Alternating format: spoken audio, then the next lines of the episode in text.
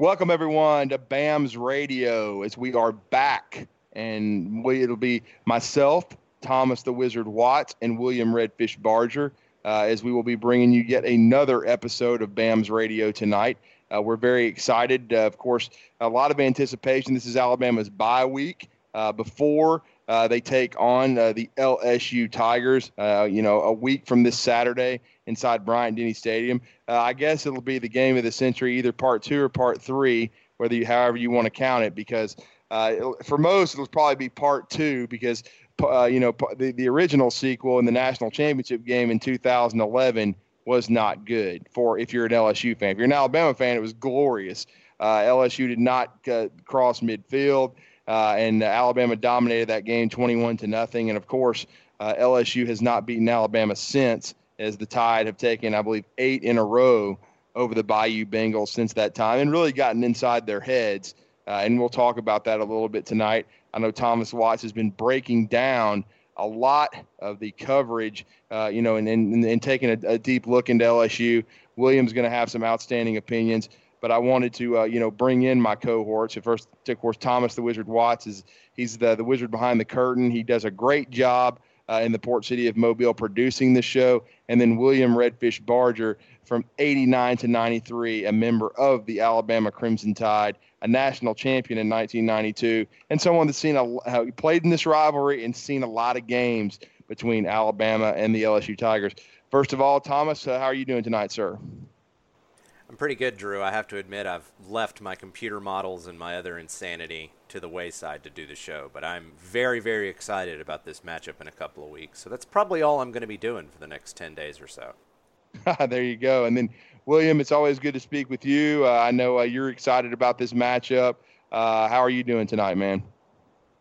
I'm doing good, Drew. Just uh, driving in the rain. yeah, it's been raining a lot in the state of Alabama in the last few days, but it's been needed.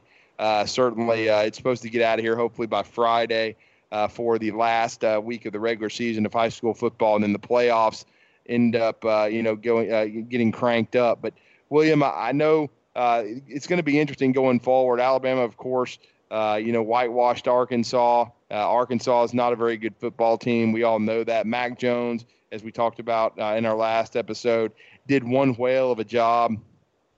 You know, this against the Hogs and really dissected them.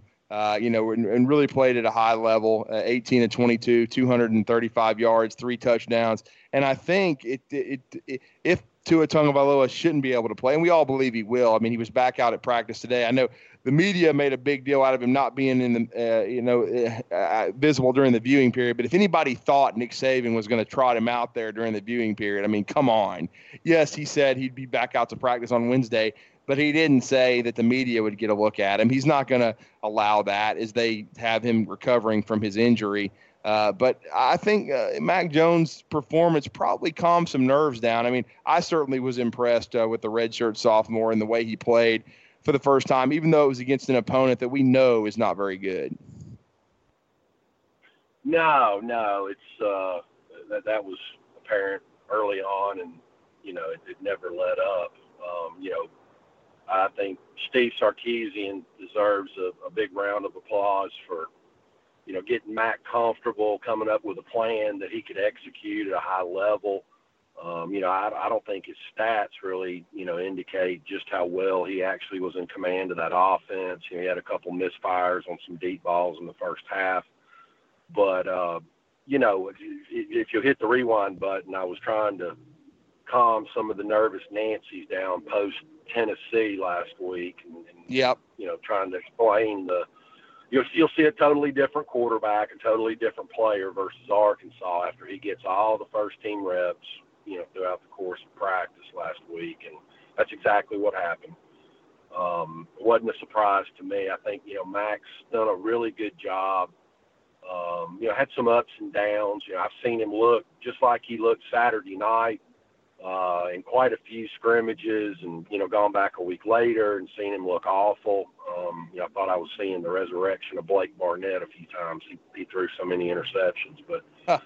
um, you know, when when it mattered, you know, he delivered, and uh, you know, I thought the whole offense, you know, albeit against a crappy team, but they performed at a high level. Still some good things going on within the offensive line. Um, you know, obviously, the, the running backs keep getting better and better, and, and uh, you know, I, I guess I might be, you know, call me a bad Alabama fan. I may be one, but I, I might be the only person in the state of Alabama that's looking forward to not seeing Miller Forristall on the field um, versus LSU. So, um, you know, I, I thought it was a great win against Arkansas. Hell, I turned it off at halftime and started watching the movie. I was so bored. Um, it just, you know, I've seen better competition. Um, you know, when Alabama goes, you know, ones versus three in a scrimmage, and um, you know, I think you're seeing that, uh, you know, maybe uh, Morris maxed his uh, uh, level as a head coach when he when he was at SMU. Um, you know, that's a tough place to win. It's it's very similar on a smaller scale to Tennessee. I mean, you've got to be able to recruit um, the surrounding states because there's not enough you know home state talent to, to supply that program on an annual basis. But um, I am. I'm really looking forward to the LSU matchup. Um, I think you saw Kevin Steele come up with a great, great defensive game plan uh, last Saturday for um, LSU's offense, and you know his, his his offense just kept hanging that defense out to dry with three and outs. They weren't able to extend a lot of drives, and you know I remember um, walking to the kitchen to uh, get something at one of the as, as they were going to commercial break, and when I heard Danielson say in the second half that um, Auburn's defense was on pace. I don't know what the final play total was, but he said at one point they were on pace to being out on the field for 90 plus plays. I said, man, this this isn't going to end well. Um, and you know, Auburn made a nice little uh, effort there in the waning minutes to have a chance to win the football game. But you know, they just, you know, at this stage in the game, uh, you know, I'm not on the board of trustees at Auburn, so I'm not in a position to make that decision. But you know, I, I'd I'd be calling, I'd be blowing Bill Clark's phone up at UAB every day, asking what it'll take. I mean, I think you've got your your next head coach an hour and a half up the road. I mean, his record at UAB is just off the charts, incredible with what he's been able to do with that program. And he's he's won at every level, you know, that he's been at. Knows the state knows the surrounding areas. He has all the relationships with the high school coaches.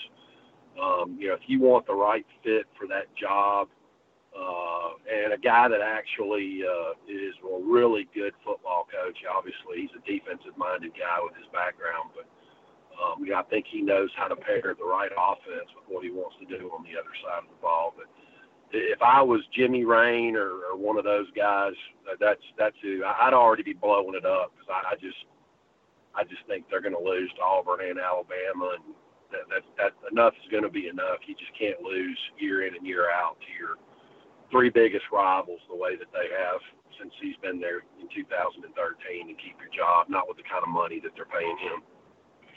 Yeah, it's uh, well said. And uh, again, uh, Alabama, you know, dispatched of Arkansas 48 to seven. It was 48 to nothing with 12 minutes and 38 seconds left in the in the third quarter when William, as he said, uh, just decided to watch a movie.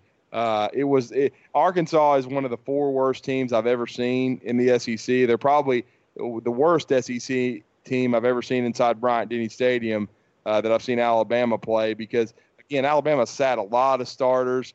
I mean they uh, we, Jared Mayden didn't play in this game. They took Evan Neal out after one series. We saw Emil Ekiyor. We'll talk about that later at left guard. Uh, you know we we saw uh, as you said Miller Forristall went out after a couple catches. He's got a fractured voice box, had to have surgery, so he's out for the rest of the regular season. Really weird injury.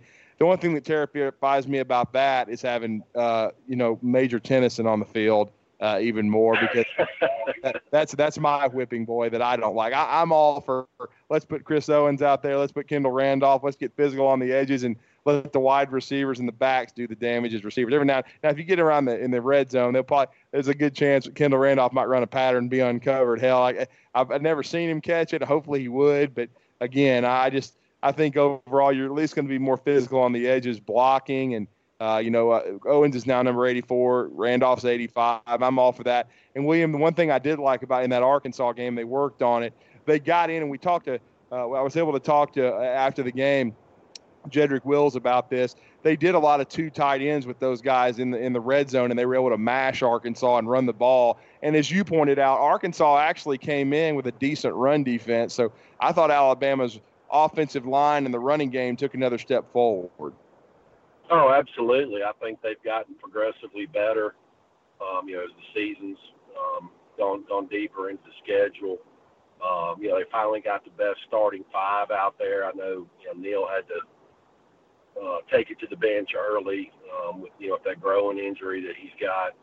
Um, but you know, I, I think you know they've got a lot of different guys that they could plug and play at, at uh, the guard positions if need be. And um, you know, I, I just thought it was uh, you know another well designed game plan by Sarkisian.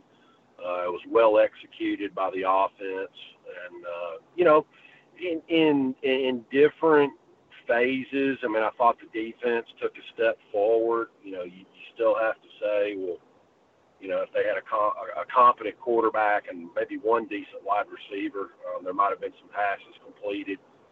Um, but you know, you, you're starting to see 33 and 24, you know, kind of get into a groove. I guess that was my biggest complaint defensively. It's I, I've seen it you know, in flashes throughout the whole year. I guess the first time I noticed it that bothered me was versus South Carolina, but I don't really understand uh, the concept of taking your second best pass rusher in Anfernee Jennings, um, who might very well be the most complete player in the front seven. Um, when you look at all the things that he brings to the table, but you know, over and over again, dropping that guy into zone coverage and you know, if there's one skill set that the guy doesn't have that he's proven over the last couple of years, he's not real good. Doesn't have really good hands.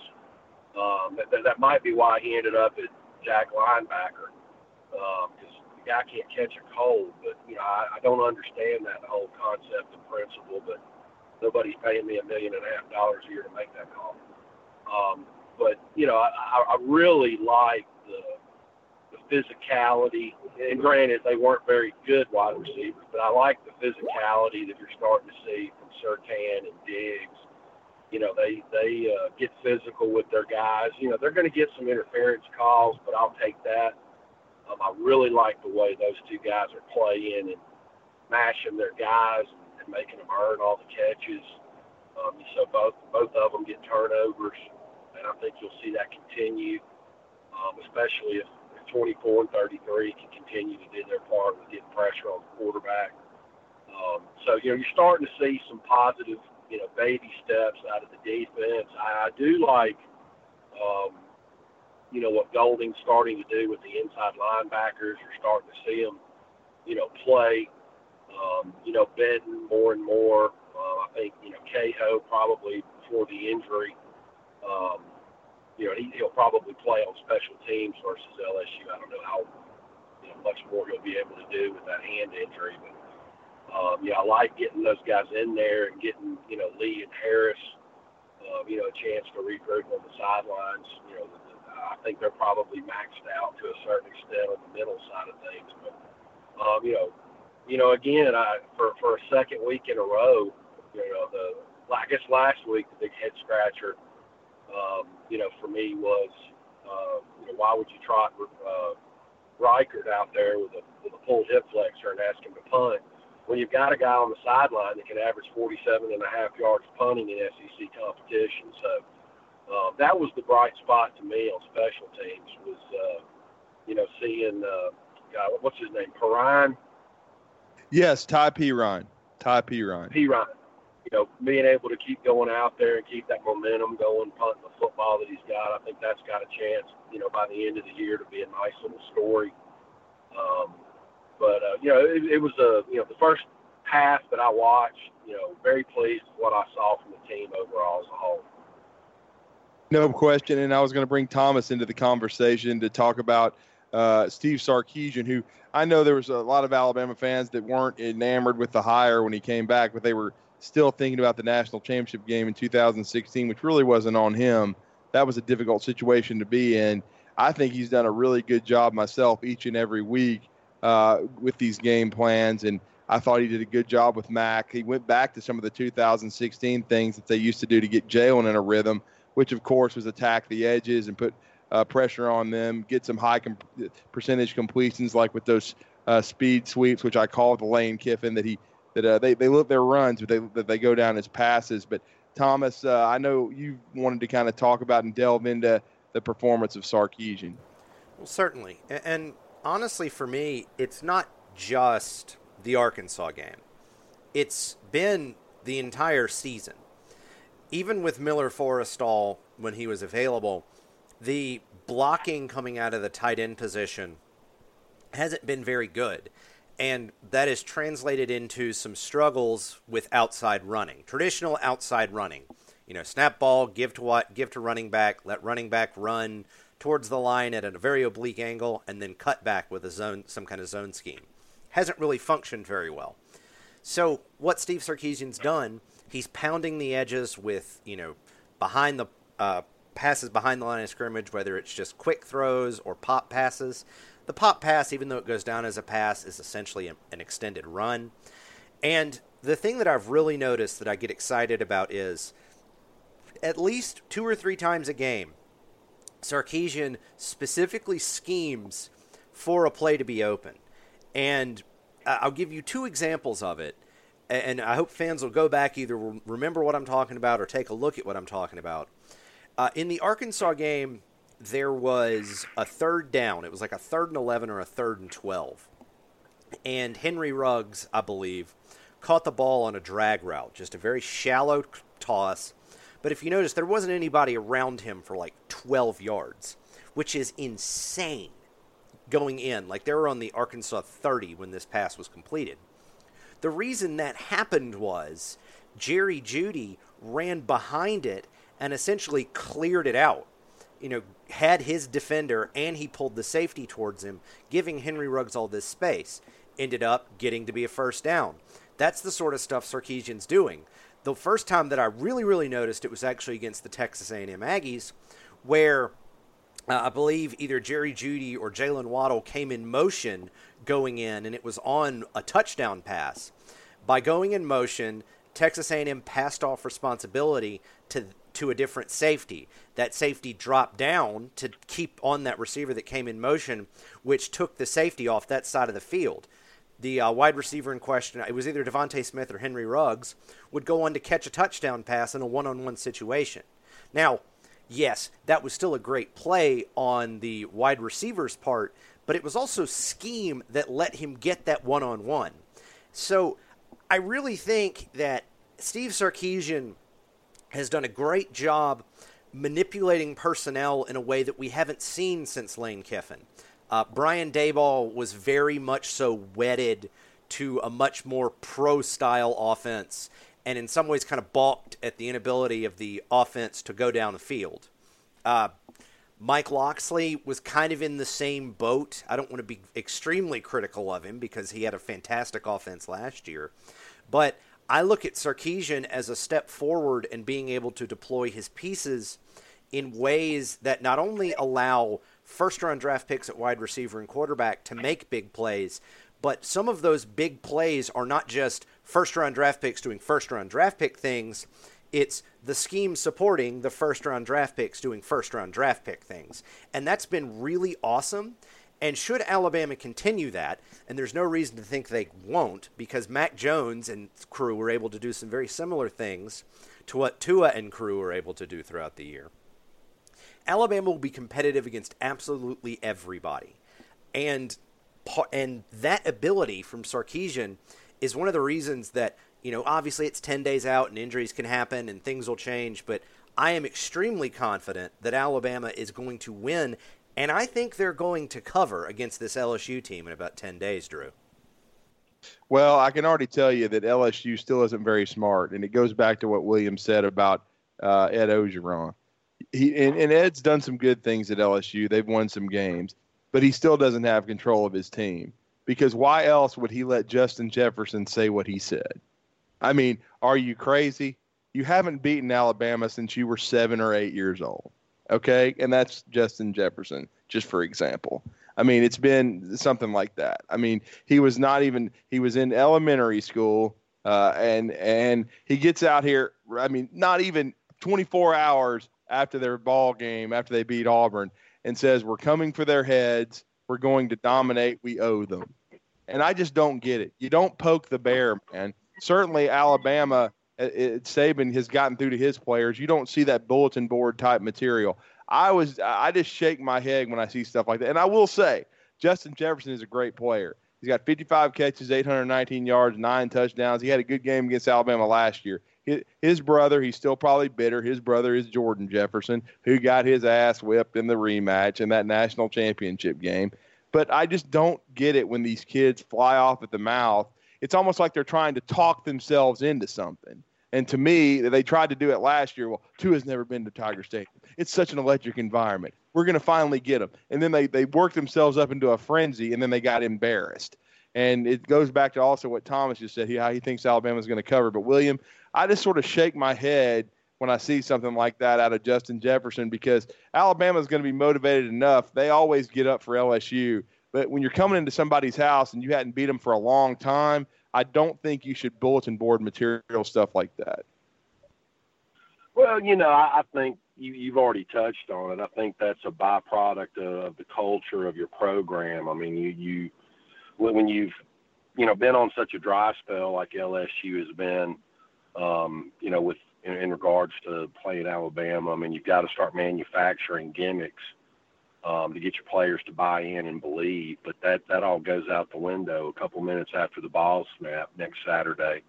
Um, yeah, I, I really appreciate Thomas, you know, pointing out um, just just how brilliant Sarkisian has been all season long. I mean, you, you don't see articles being written about it. Um, you know, he's not going to give you the the flashy sound bites that, that Lane Kiffin did when he was here. He's he's a more you know quiet, mild mannered guy. Um, you, you know, just that's how his personality is. But you know, all great play callers, you know, are, are and I was fortunate enough to to have one year um, at Alabama, my freshman year under one, and Homer Smith. But all the great play callers that I've ever been exposed to um, are always setting plays up down the road with what you see them calling, you know, on, on the current snap. And uh, you know, certainly, you know, Sarkisian's got a, a great toy box to work with, but you know, I, I just think it's a byproduct of, um, you know, it was it was a very calculated and well thought out decision by Nick Saban to bring him back. Um, he's been on the short list prior, including um, when Nick Saban was initially hired for the OC job. Um, you know, and, and then Lane Kiffin, um, you know, kind of learned his little niche from from Sarkisian back in their their USC days, and you know that's, uh, you know, I think the, um, the the urban legend has always been that, you know, Kiffin was the better play caller, but Sarkisian was the better quarterback developer. But you know, he he's a pretty snazzy play caller himself, and you know, I think a lot of Alabama fans, you know, still have the the, the ghost um, you know, burn into their soul after that Clemson game. But, you know, he was thrust into a tough position um, you know, having to, you know, come up with that plan with, with very little time to work with. And, uh, you know, man, I, you just got to kind of take your hat off to the guy, you know, his head coaching career imploded. His, you know, his family was split up. He got divorced. And, uh, you know, that's, that's what, you know, not just football, but that's what life's all about, man. The guy's, you know, earned his respect back. He's in the process of uh, rebuilding his reputation. And uh, you know, I, that's one of the things that I've always appreciated about Coach Saban is he's willing to, not just with his players, but on a professional level with people that work for him. Um, you know, you've seen him rehire multiple coaches before that have been here and left and wanted to come back. You know, from from Lance Thompson to Jeremy Pruitt. You know, the list goes on and on. Um, and I think that just kind of goes to show you the kind of person that he is. And, and I think Sarkisian has proven – uh, what a brilliant decision it was for Coach Saban to give him another chance and bring him back. I think the uh, Atlanta Falcons are wishing he was still over there pulling the trigger for their offense. Well, I don't think he's. I think Sark's glad he's not in Atlanta right now. What a train wreck that is. Trust me, I, am a, I'm a Falcons fan. They're one and seven. Ugh, I think Arthur Blank could even fire Dan Quinn over the bye week. I mean, I know he's going to look at everything. They're just they're awful and they're talented, but they just You know, Dan Quinn took over the defense. He's a defensive guy. They haven't responded. And then uh, they brought in Dirk Koetter, and the offense has gone nowhere. And I've tried to tell a few people that still criticize Sark in Atlanta. The first year wasn't great, but the second year, I know they didn't go to the playoffs, but they finished in the top six or seven in offense in the NFL. So it wasn't the offense's problem. And now you see their offense isn't nearly as good without him. So criticizing Sark is just ignorant. If you are criticizing Steve Sarkisian, you are stupid. You don't know anything about football, and you need to stop watching it. Of course, there'll be people if they don't beat LSU that'll say he never should have been hired, and they'll rip him. But I think they're going to beat LSU. He's going to continue, uh, you know, his ascent back up the coaching ladder, and he'll get another head coaching job in college, which I think is where he fits sooner rather than later. I think he'll obviously. I think he's going to be in Tuscaloosa another year. Uh, but uh, certainly, and he was, and he needs to get full credit for Bryce Young because Alabama was not going to get Bryce Young if he hadn't come in and uh, as a, on the coaching staff. He had the connection there, uh, and he helped keep Tua committed uh, when Lane Kiffin went AWOL, and so it ended up, of course, getting the Florida Atlantic job. But again, Steve Sarkisian has done a great job. Uh, he should be up for the Broyles Award, no question about it. but I do think you know he will stay in Tuscaloosa a little while longer before getting a head coaching job, but certainly uh, that will be in his near future. And another coach, William, that I've been impressed with that got criticism, and this this this is another feather in the cap to me of Steve Sarkisian is he wanted Kyle Flood to come with him from Atlanta. The offensive line, we've already talked about it. You said it was improving, but I thought it, it, it says a lot as when you have guys go down like an Evan Neal, who's been a freshman All American, and yet you plug in Emil Ekiyor, and as I know you've been quoted – uh, you know, we I've seen your you know write it uh, on some social media that you believe Ekiyor played as good as Evan Neal and there was no drop off at all.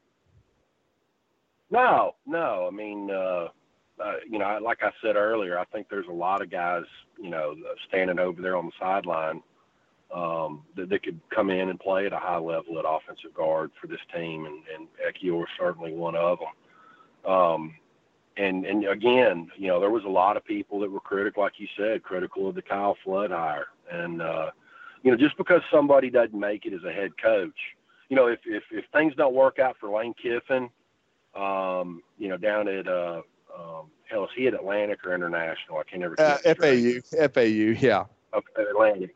Do, do, do you not think he's going to have uh, people blowing his phone up to come be their OC? Um, you know, he'll, he'll have a hundred phone calls at the NFL and college level, um, you know, 24 hours after, you know, his departure is announced. So, you know, just because somebody doesn't make it at the head coaching level doesn't mean they're not good at what they do. Um, you know, we've seen it over and over again with, with a lot of different coaches. So, um, you know, and I think, uh, you know, I'm not saying Sarkis, Sarkisian actually was successful. His, his, you know, his personal life got the better of him.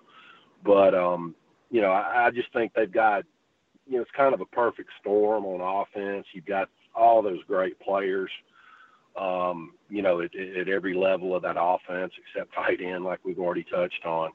Um, God, I can only imagine what this offense would look like if Irv Smith had come back. Um, but you know, I, I just think that this this offense is is just a powder keg, and you can do so many different things with it. Um, you know, like Thomas talked about. You know, you, you take a a wrong step or the wrong angle or the wrong drop as a linebacker or a DB, and it's over with. I mean, that, that is a tough, tough thing, um, you know, to ask an athlete to do is, you know, to trust your eyes, trust what you're seeing. And then, you know, you try and do that and you, you hesitate, you take the wrong step, and, you know, these guys are by you and it's over with. And, uh, you know, they've got some special players on that offensive line as well. And I mean, it's just you know Najee and and uh, you know Brian Robinson are, are you know gotten better each week. You know, both of them are playing with a lot of confidence. so, you know, it, it's just uh, you know an embarrassment of riches. Um, you know, if you want to use that cliche. Um, with what the you know the, the staff has to work with, but you've got some really talented people, in my opinion, that are that are making the calls on what to do, what, when. Yeah, I mean, I don't think there's any question about it. I think uh, Alabama offensively has made a lot of progress. Defensively, I think they've gotten better in the last few weeks. We've seen what Terrell Lewis did. He didn't get any sacks last week, but he had six pressures, three tackles, uh, was in the backfield all night long. You already talked about uh, Anfernee Jennings, and he did get the first, uh, you know, uh, that that uh, tip ball interception. That was a, a great play on Anthony's part. I I'm going to be honest. When I saw the play, I, I, I didn't think he was going to be able to scoop it, but he did, and they reviewed it, and uh, it stood up. So that was a big play in the game. Christian Harris had the fumble return on the snap uh, that was botched by Arkansas, uh, but Christian I think has been getting better. Shane Lee. I mean, I know Shane Lee isn't a, isn't pretty at times, and he gets a lot of criticism from fans. But guess what? I mean, I just I'm sitting here looking at the stats, and guess who led Alabama in tackles uh, against Arkansas? And that would be Shane Lee. He had six tackles and a sack, uh, and two tackles for loss, and yet people are criticizing him, saying he's too slow. Well, I'm sorry. I mean, I understand that he's a true freshman. Uh, and he and he, he's going to make mistakes, but you got to give the kid some credit. He's also played very well for a young kid that uh, enrolled early and has not been out of high school, you know, a full year. So, and Jordan Battle is another guy that had another game, a nice game with three tackles. He continues to play more and more as well. I mean, Alabama, they just playing so many freshmen uh, that you, you know there are going to be some rough, rough patches on defense. But I'm really anxious to see this defense go up against Joe Burrow. William, I think Burrow is obviously improved. He's in an offense that uh, is a better fit to his skill set. But it still mystifies me that NFL scouts rank him above Tua Tagovailoa right now. Some of them, anyway. Uh, the guys that I trust don't. They think he's a first round pick. They just think Tua is elite, though. I just am surprised that people have such a high opinion. And I like Burrow. I think he's a competitor. I think he's got a lot of moxie. But I just I don't I don't buy the fact that he's the the uh, pure passer that Tua Tagovailoa is. Well, and I'll get to that in a minute. But going back to your comments on Shane Lee, I mean, I, I don't have a problem, you know, if somebody can, you know, discuss what Shane Lee does well and, and some things that he may never be able to do well. I mean, he, he's he's not C.J. Mosley. I mean, he's not somebody that I don't think is ever going to be an elite linebacker in space or in coverage. That's just not, you know, what he's good at. Uh, but you know, to to just say that the guy's not any good is is, is bullshit. I mean, uh, I love the way that he plays. He's a high effort, high motor guy. You know, he'll light your ass up when he strikes you.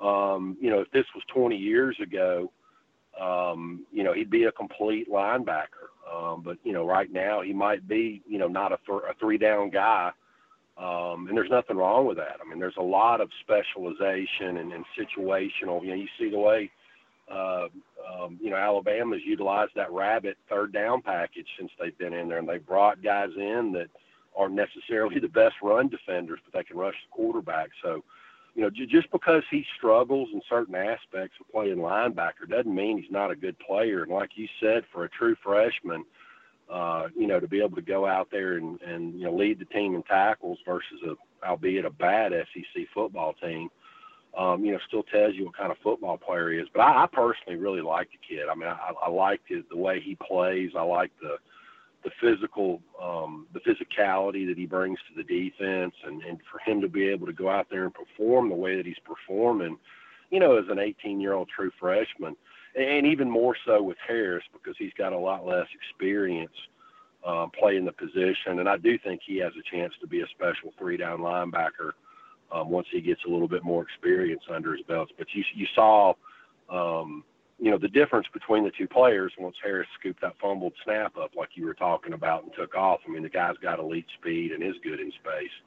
But, you know, I, I just don't get the whole thing of – you know, these kids are going out there and giving it everything that they have. I can promise you, nobody goes out there that starts um, and, and goes out there and tries to make mistakes and tries to do a bad job or tries to make penalties. They're they're giving it their all for the team that you're supposed to be, you know, enthusiastically cheering for and, and, and you know showing up every Saturday either in person or on TV with a positive attitude about. So that that that's always kind of bugged me about you know the armchair quarterbacks of the world um, you know, half the time if you sat down and put some film on, they couldn't even tell you what the hell's going on. So um, I've learned that lesson over and over again over the years. But you know, I, you know, but go back to your Joe Burrow point, Drew. I mean, I would want to see if I was an NFL owner or a GM, I would want to see uh, more than just one good year um, fr- from somebody that I was wanting to spend that kind of money on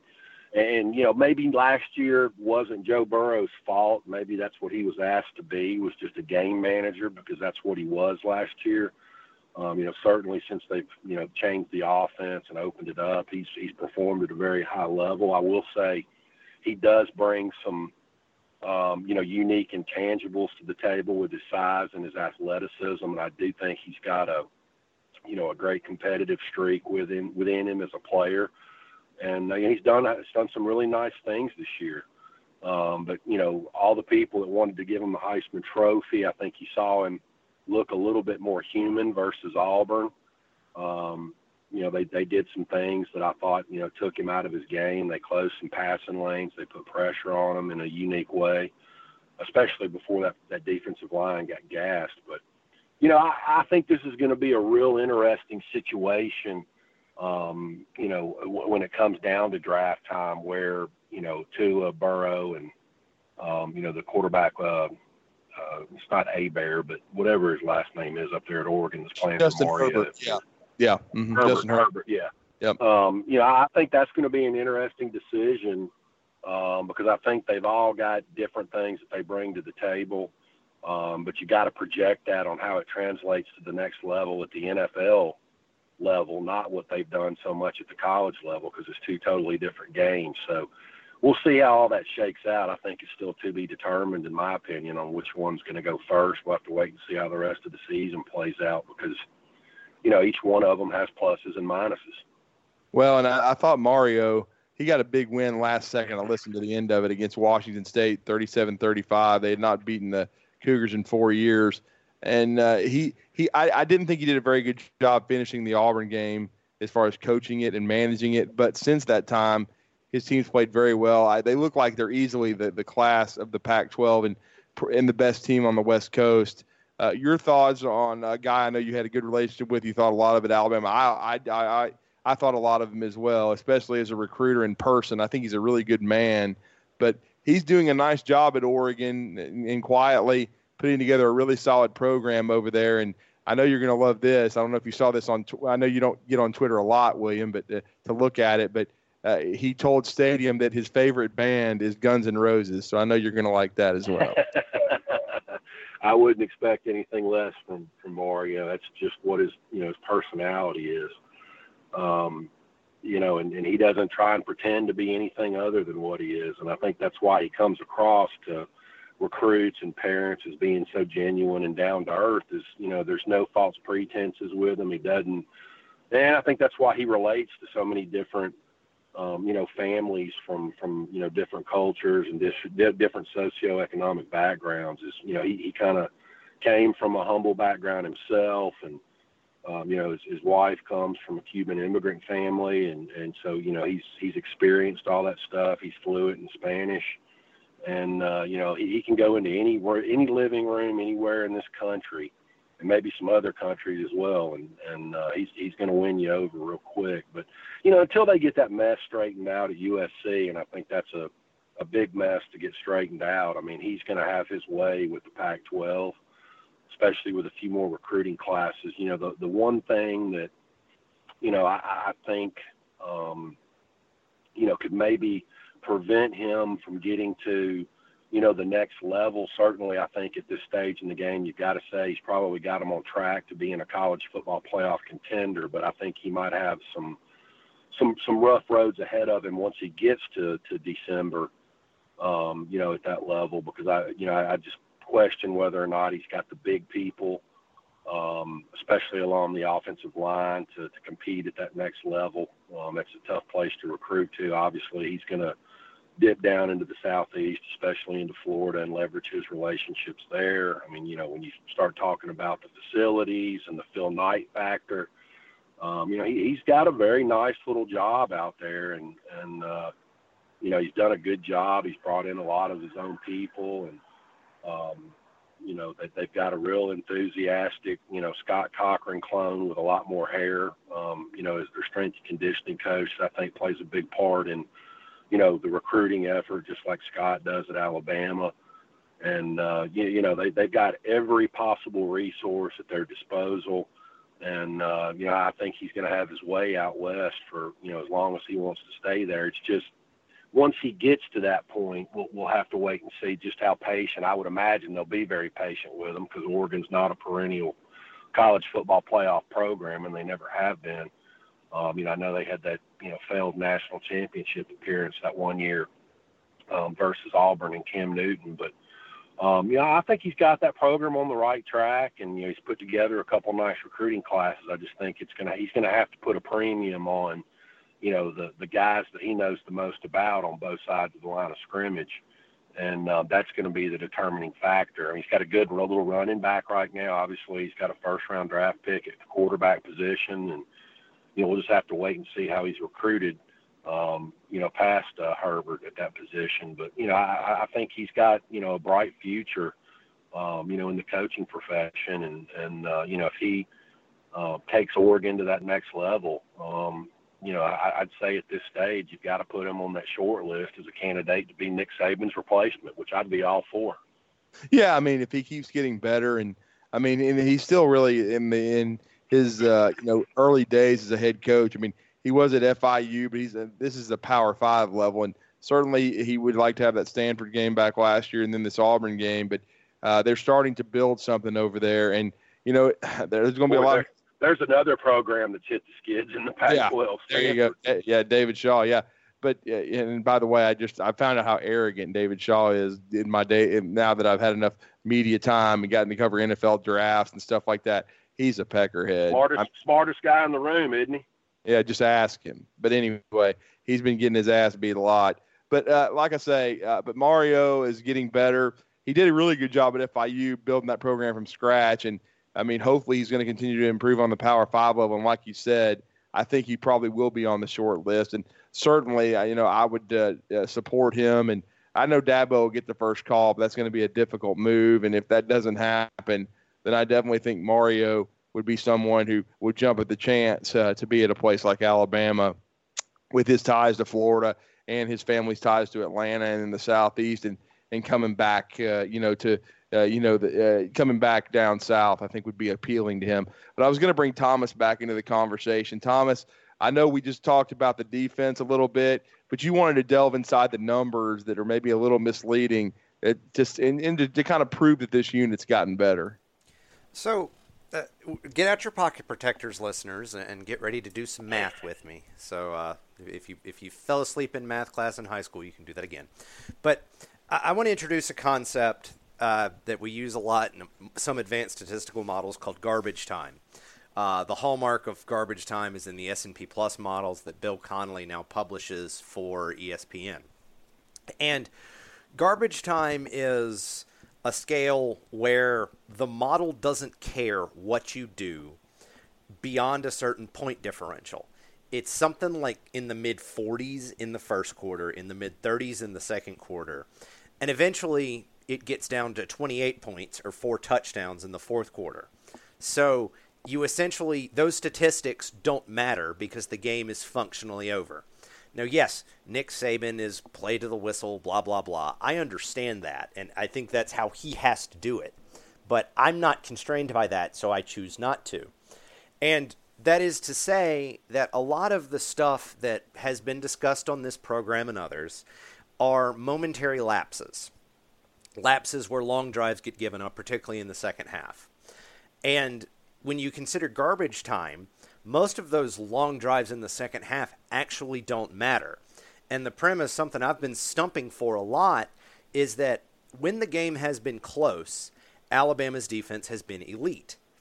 And if you look at the S&P Plus, again referencing that statistical model, Alabama is number 2 in S&P Plus, and they have a top 10 defense. Actually, I believe they have a higher rated defense than Auburn right now, which should give you an idea of where Alabama is. The only team ahead of Alabama is Ohio State, and I think Ohio State's been the best team in the country, and it's not been particularly close thus far. But I want to explain why, and one of the key differences between Alabama and Ohio State, and where the statistical weirdness comes in. A lot of what Alabama has is moments where, if you think about games, it's either a three or a four and out, or it's like a 12 play drive because Alabama will struggle to get off the field on third down whether it's giving up a pass play or first down by penalty or, or whatever. You know, pick your grab bag reason of the day. Well, it gets exacerbated because of something that doesn't that gets kind of nibbled around and talked about some, particularly when it comes to injuries. But the exacerbation is Alabama or truly elite defenses are not just your starting 11. They're more like your starting 18 because you want to have a second group of defenders that come in and there's not a big drop off. You know, we just mentioned it talking about the offensive line, particularly the guard positions where there's not a lot of drop off should an Evan Neal get hurt. Well, Alabama's second line guys, particularly along the fronts, are a solid step back. And one of the things that Alabama's coaching staff needs to work on, and it might just happen through physical maturity because there's so many young pieces, is kind of getting that group, call it that front 14, you know, front seven, then their backups, to play it near the same level, and specifically to get that back, the second team to kind of step up. What Alabama's defense does right now is they either their starters either absolutely destroy you, you know, you're three and out, or they give up a long drive. If you compare that to what Ohio State does, Ohio State destroys you with their starters. You know, Chase Young is is is an awesome, awesome player that causes all kinds of havoc, but you know, Terrell Lewis is not that much different than Chase Young. It's just that Ohio State will then hit you with the next wave of guys. Very similar to what Alabama did with the A'Shawn Robinson, Jarran Reed, John Allen group of defenders, where I can remember Todd McShay saying, you know, eight of the 11 guys that play significant snaps are going to be first or second round draft picks. And that actually was borne out in those drafts as those, those players decided to join the NFL.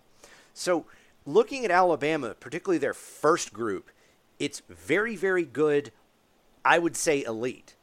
The thing that I want to see over the next 10 days is how the entire group takes a step forward. Because even the statistical models that rely much more on like yards per play and it doesn't account for who's playing where or garbage time, they have this weird expansion number, particularly when it comes to percentages of yards given up for the defensive front. But a lot of that is the second team guys. So again, just to go back over what I'm talking about, it's not that Alabama's defense has been bad. In fact, I think the front, the first, the starting 11 has been the definition of elite. It's that when you start to get Alabama's defense slightly on its heels, the rotational players haven't stepped up enough to shut a team down because you just can't deploy the same 11 defenders in nickel or you know do a personnel shift between linebackers and defensive backs and keep the same front four for 11 12 13 play drives very often that's going to tire them out and you want them to be at least somewhat fresh going towards the back half of the game so honestly for me I, I, we've talked about this, but the Alabama defense statistically has kind of rounded into that form and we'll see how they do against LSU. The LSU offense is far and away the best yards per play offense Alabama has played, and that's going to cause some stress. But should Alabama get some pressure from a Raekwon Davis, or this could be a Christian Barmore game where he kind of gets it, to where he can one gap penetrate and cause havoc in the center of that LSU offensive line. If Alabama is able to do that, and there are personnel groupings that Alabama has at least started to show that they can on a fairly consistent basis, it could end up being a long day for LSU. But again, Alabama's defense statistically doesn't look as good given some of the circumstances, but I would argue that it is actually elite. Not up to the level of 2015, 2016, but at least within spitting distance of those hallowed groups of football players that we still talk about with you know gusto to this day, Drew. Absolutely, guys, and uh, I know I was just reading some of the notes. Nick Saban had his lone press conference of the week, and he did laud Christian Barmore. He said he likes having him and Raekwon Davis on the field at the same time. I definitely think we'll see that some in the rabbit package uh, against LSU. Uh, Barmore will get a chance to showcase his talent, uh, no question about it. And uh, I think uh, that and, I, and Alabama's going to have to get to Burrow some, but like William said, I think they'll also blitz. They'll try to change some things up. And then I think another thing that's going to come down to it is whichever defense plays best in the red zone, because both teams are going to move the ball, and so you're going to have to, you know, try to hold some uh, some of the, these guys to three sometimes. Cole Anthony is gone. LSU struggled at kicker some too. but at least there's some uh, semblance of confidence. Bulovas was very good against Arkansas, but we've seen he's almost kind of a game to game guy. But hopefully, because Will Reichard, I don't expect him back. As Coach Saban said tonight, very frustrating with this injury. They're going to take their time bringing him back. I mean, I hope he's back, but I don't count on it. So I think Joseph Bulovas is going to handle kicking off and place kicking. And as William already said, Ty Perine, who's been a revelation uh, punter. He, he, I mean, this this past week he didn't get like great hang time. They were line drives, but hell, I mean, he, he got good rolls and he averaged 47 yards a punt. That's all I care about. I'm just an end result kind of dude, and so hopefully they'll be able to keep Stingley and and uh, in uh, you know and keep him contained. Uh, and do a good job of directional punting and and and not give LSU field position because I think uh, Waddle, if uh, if LSU uh, you know, decides to punt to him, I, I, definitely think he could be an X factor. We've uh, we've seen him nearly take several to the house, and at one point in time, I think he was leading the nation in punt returns. He still may, and I know we'll delve more into that next week when we continue our preview of this game. But it's just some storylines to watch, some injuries to watch, uh, and some hidden factors uh, that we'll continue to break down. But I'm looking forward to it, no question about it. It's going to be a huge game inside Bryant Denny Stadium, and uh, if Alabama is truly an elite football team, they've got a chance to take out LSU, who uh, want, wants nothing more than to beat Alabama. But I think Alabama, you know, I think they're still in LSU's head, and I'm going to be interested to see. Uh, you know what Steve Sarkisian and, and, and, Pete Golding and Pete Golding can calm a lot of people if his defense will perform. Uh, we'll see. I know William, uh, you, you you had some intel on some things that he said as the coaches made their rounds this week. The Red Elephant Club. I, Carl Scott came to mind. I had a, a, a, commitment on a high school coaches show I had to do, so I wasn't able to hear him. But I know uh, you had some uh, some people out uh, and about that that heard some things from Pete Golding. This is a huge game for for Coach Golding and this defensive staff. Yeah, it is, and and you know I I, I think that you know, if you look at it from a, you, you take the, the statistical analysis out of what Thomas said, which was phenomenal stuff. Um, you know, there, there's two things that, well, one of them they can control, but it, it's it's a very difficult process to complete on, on an annual basis. But you know, there, there's two things because I, I played on a team that, um, you know, had I think that 92 defense of the the starting the, the first two 20 two players on the first and second team. I want to say 19 of them went on to play in the NFL. Um, and you just don't see that happen very often. But you know the the reason you don't see even a, a program like Alabama be able to replicate that, you know, what you saw in 15 and 16, you know, Pruitt was actually able to statistically get better in 17, even with all those departures. But um, that makes it so difficult is, is the three and out process that these you know kids are so focused on when they get to college. Um, you know that that's a dynamic that the coaches can't control, and it's also one of the things that makes a program like Alabama so attractive is that that's someplace you can go do a three, be a three and done. And and also too, I mean, you know, you're not going to be perfect every year in every recruiting cycle on a needs basis. You can try to be, um, you know, Alabama took a you know took a big hit um, in their last two classes, arguably on paper anyway. Um, when you lose guys like an Anoma and, an Alfano, all of a sudden, you know, those position classes that you signed at outside linebacker and defensive line don't sparkle quite as bright. And, you know, there was a, a two year period, uh, probably in 17 and 18, where, you know, they struggled to sign um, elite defensive linemen and elite linebackers, both outside and inside. And so that's that's why you're seeing, from a football perspective, that's why you're seeing this defense struggle, just like the the you know the numbers that Thomas brought up. That's why you're not seeing them being able to do that. Um, they they don't have um, at the current time, um, you know, 22 guys. They, they don't have a second 11.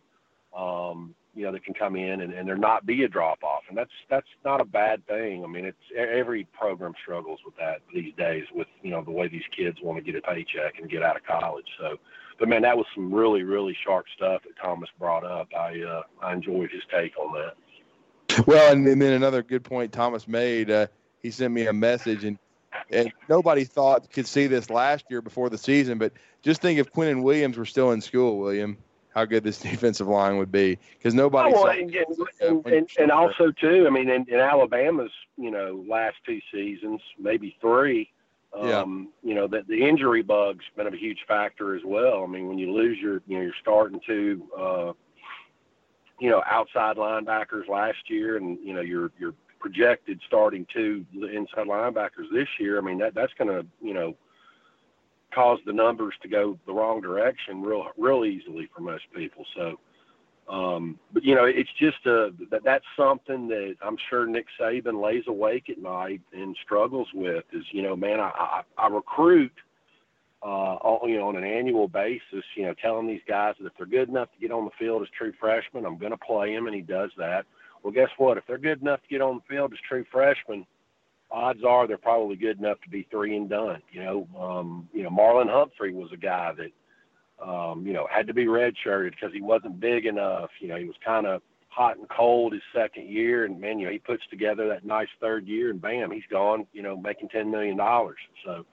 It, it's just very difficult to manage. It's very difficult to project. You know, recruiting is a, a crapshoot in a lot of different ways. So, um, I'm sure that's something that you know, especially being a you know a stats guy and wanting to dominate the opponent from a defensive standpoint, the way Coach Saban does. I'm sure that's something that he loses sleep over. And I'm going to say this to, as we're wrapping it up tonight, and we appreciate everybody for listening to BAMS Radio. We're going to have an even more, you know, in-depth look next week of, of uh, about LSU. We'll have more intel from practice, the progress of Tua Tagovailoa, what we think he can do to LSU. Uh, certainly, uh, it's going to be a challenge, as we just got through talking about for Alabama's defense, but it's one that, I, that they ought to relish. I mean, there's going to be a lot of people anointing Burrow the Heisman winner and saying that LSU is going to shred Alabama, that they are not as good as Auburn defensively, and they haven't been. But Auburn has a, you know a monstrosity of a defensive line. But Alabama can make their own statement. But we'll talk more about that next week. I wanted to bring up a little bit. I had a chance to cover Nate Oats in his first game at Alabama. It wasn't a real game, but it was a you know, a scrimmage and exhibition the day after Arkansas. Uh, I had a buddy drive me back up there, and we covered that. Uh, and I'm telling you what, it's a different world. Everybody out there, I, I encourage everyone if you can make it this coming Tuesday on November the 5th, please do so. Uh, it's their opener at home against Penn out of the Ivy League. If you want to see some exciting basketball, we were sold for years on Anthony Grant and then Avery Johnson and playing fast. And and this and that. Both had their bright moments, but overall, when you look at their tenures, they did not play fast. Uh, Nate Oats is actually going to do it, and what he did against Georgia Tech, which is going to be a lower division team, you know, a middle of the pack at best to lower half of the ACC program. But still, what they did in their exhibition game to win 93 65, and they didn't even shoot that well. They only shot 42% overall as a team, but they shot 17 of 37 from three.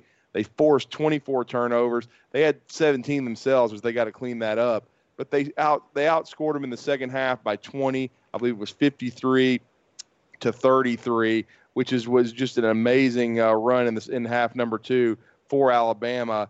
And they and they and again they they shot free throws well, 12 of 15. They shot the three well. Uh, Jaden Shackelford, the true freshman from California, had six threes they've really worked in the weight room. You can see the guys being more defined. They're in better shape. They've definitely worked on skill development because, as I said, it wasn't just Shackelford. You had Kira Lewis making threes. You had Herbert Jones making his only three. This is going to be a fun team to watch. They're undersized. They don't have a lot of, you know, uh, Galin Smith is going to be the center. You'll see, uh, you know, the the junior from uh, Pelham, uh, Alex Reese. He'll play a lot inside as well. And then the redshirt freshman Javian Davis. Uh, he had he had a couple of bright moments, but they're going to be a, a, a perimeter-oriented team that plays fast. And Coach Oats was saying they're still not in great shape. Got to get in better shape. Got to cut harder. Got to run harder, and where they can spot up, you know, in, in, in a more efficient manner. He even talked about it. He said, "Look, we we we're going to play faster," and they scored 93 against Georgia Tech. So I'm just telling you. Uh, for the, I think Alabama's finally got it right with Nate Oats as basketball coach. I loved Avery Johnson, man, great person. Uh, but I just don't think he understood how to build a college basketball program. He had too much of an NBA mentality. Nate Oats understands the pro game, but he he builds college programs, and I think that's what he's going to do at Alabama. It was unbelievable watching them compete. I saw more diving on the floor in one game than I saw in three years, the last three years under Avery. The bench was fully invested. John Petty had 15. He got off to a slow start shooting in the first half, but he finally looked like the John Petty the, with the play he played with energy and great body language that I saw at Mae Jemison High School. He really had fun. Uh, I just think it's going to be a fun first year under Nate Oats, and I encourage the Bama Nation to get out there. They had two really good recruits uh, in the 2020 class visit this past weekend. Uh, Deion Ambrose and Isaiah Jackson. I think they got a really good shot at Jackson, who's a five-star from Michigan, who they have a lot of uh, connections to his father and they they're waiting on Damari or Nimari Burnett uh, from the West Coast, who's originally from the Midwest and around Michigan, also that has connection to Oats. He's a five-star guard. If they get those two kids with who they would have returning next year, even if Kira Lewis, as expected, turns pro and he had 20 points, seven rebounds, seven assists in his first game against Georgia Tech, almost a triple double. If he's a first-round pick, then he's probably going to leave, but they're going to have a very talented roster even in year two with what they're bringing back, and it's just going to keep getting better. And I know everybody's been excited for Anthony Grant and that fizzled and, and Avery, but I really think they finally hit a home run with Nate Oats, and really excited. And uh, I, I know everybody probably saw it on social media when they had their tip off on uh, the tie tip off on the 18th. He wore Wimp Sanderson's jacket, which I thought was a really nice touch. Uh, he's gotten to be really cl- close with the Sanderson family, who really, as William was during that era, that's his playing days, so he saw a lot of great Alabama basketball. I really think there's going to be some unbelievable hoops going on inside uh, Coleman Coliseum as well. So please come out on November the 5th. And again, as, a, as we said, we they, they were Jaden Shackelford led with 21, Kira Lewis with 20, John Petty with 15. Uh, it was just a, a balanced score sheet, and I, I think it's going to be some fun basketball as, the, as they get cranked up this next week as well before LSU comes to town for another reckoning with Alabama. But I hope everyone enjoyed this edition of BAMS Radio. We always enjoy bringing it to you. We appreciate all the support and the listeners. Thomas Watts does an outstanding job each and every week putting this together uh, and recording it for us. William has, you know, unbelievable knowledge and insight into Alabama football, and I try to bring my opinions as well. We appreciate all the support. But good night, everybody. We'll come to you next week to preview the game of the century. I'm going to say part three since Alabama, you know, beat their ass in the rematch 21 to nothing. We're going to call that a game of the century because Alabama won a national championship. But we look forward to previewing and continuing to break that game down as the one and two teams get a chance to hook up inside Bryant Denny Stadium yet again. Uh, on Saturday, November the 9th. And we'll also talk about some more Alabama basketball. So we should have next Wednesday I will be covering Alabama on Tuesday, so I'll have some insight from their season opener against Penn. But everybody will be coming to you then next Wednesday to record another edition of BAM's Radio. And for everybody uh, that's, uh, that, that listens, we appreciate it once again. And good night, everyone. For Thomas Watts, for William Redfish Barger, good night and roll tide.